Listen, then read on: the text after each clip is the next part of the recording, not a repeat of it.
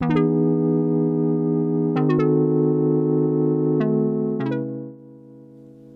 あ皆さんこんにちはこんばんは。そしておはようございます。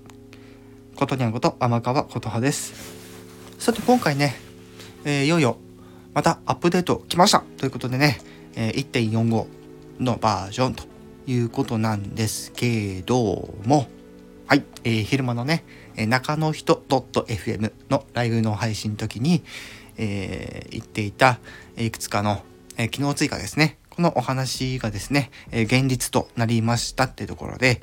はい、まずね、えー、ちょっとノート見ながらですね、ちょっとお話をしていこうかなと思います。そしてですね、えトップ画面で人気の放送が表示されるようになったというのがまず一つ目ですと。えカテゴリーと、え各ハッシュタグの横にあるすべ、えー、て見るを押すと、え人気の放送、新着の放送それぞれ見ることができるということだし、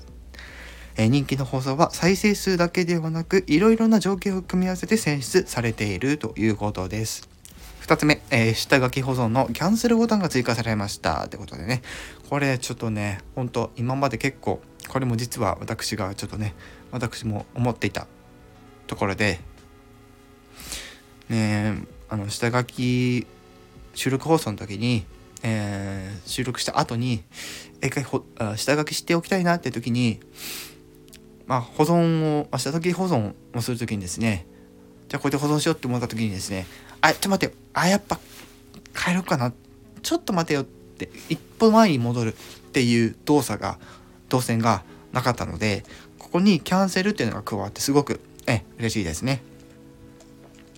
そして次、えっと、ウェブサイトからもえパスワードの再設定ができるようになったということ。で、これはね、まあ、ビビたるものかもしれないですけども、まあ、特にね、あの、最初登録して、あの、パスワード忘れてしまったって人ね、あの、まあ、スマホからパスワードを再設定するっていうのがこれまでの多分、えー、ルートだと思うんですけども、今回はウェブサイトからね、はい、えー、再設定できるようにね、なりましたと。いうことだしね。はい、という感じでね、まあ、その他にもいろいろ改善がされているということだったので、まあ、そちらの方はですね、また、えっと、各自、おのおの、ね、ノートの方ですね、スタンド FM のノート見ていただければなと思います。ということで、ね、今回、えー、3つ主に、えー、大きな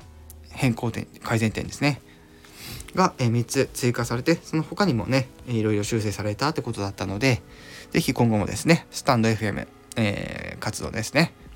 皆さんと一緒に楽しんでいきたいと思っておりますので、よろしくお願いいたします。ちょっと今回短かったんですけども、えー、まだね、よろしくお願いいたします。以上、ことにゃんでした。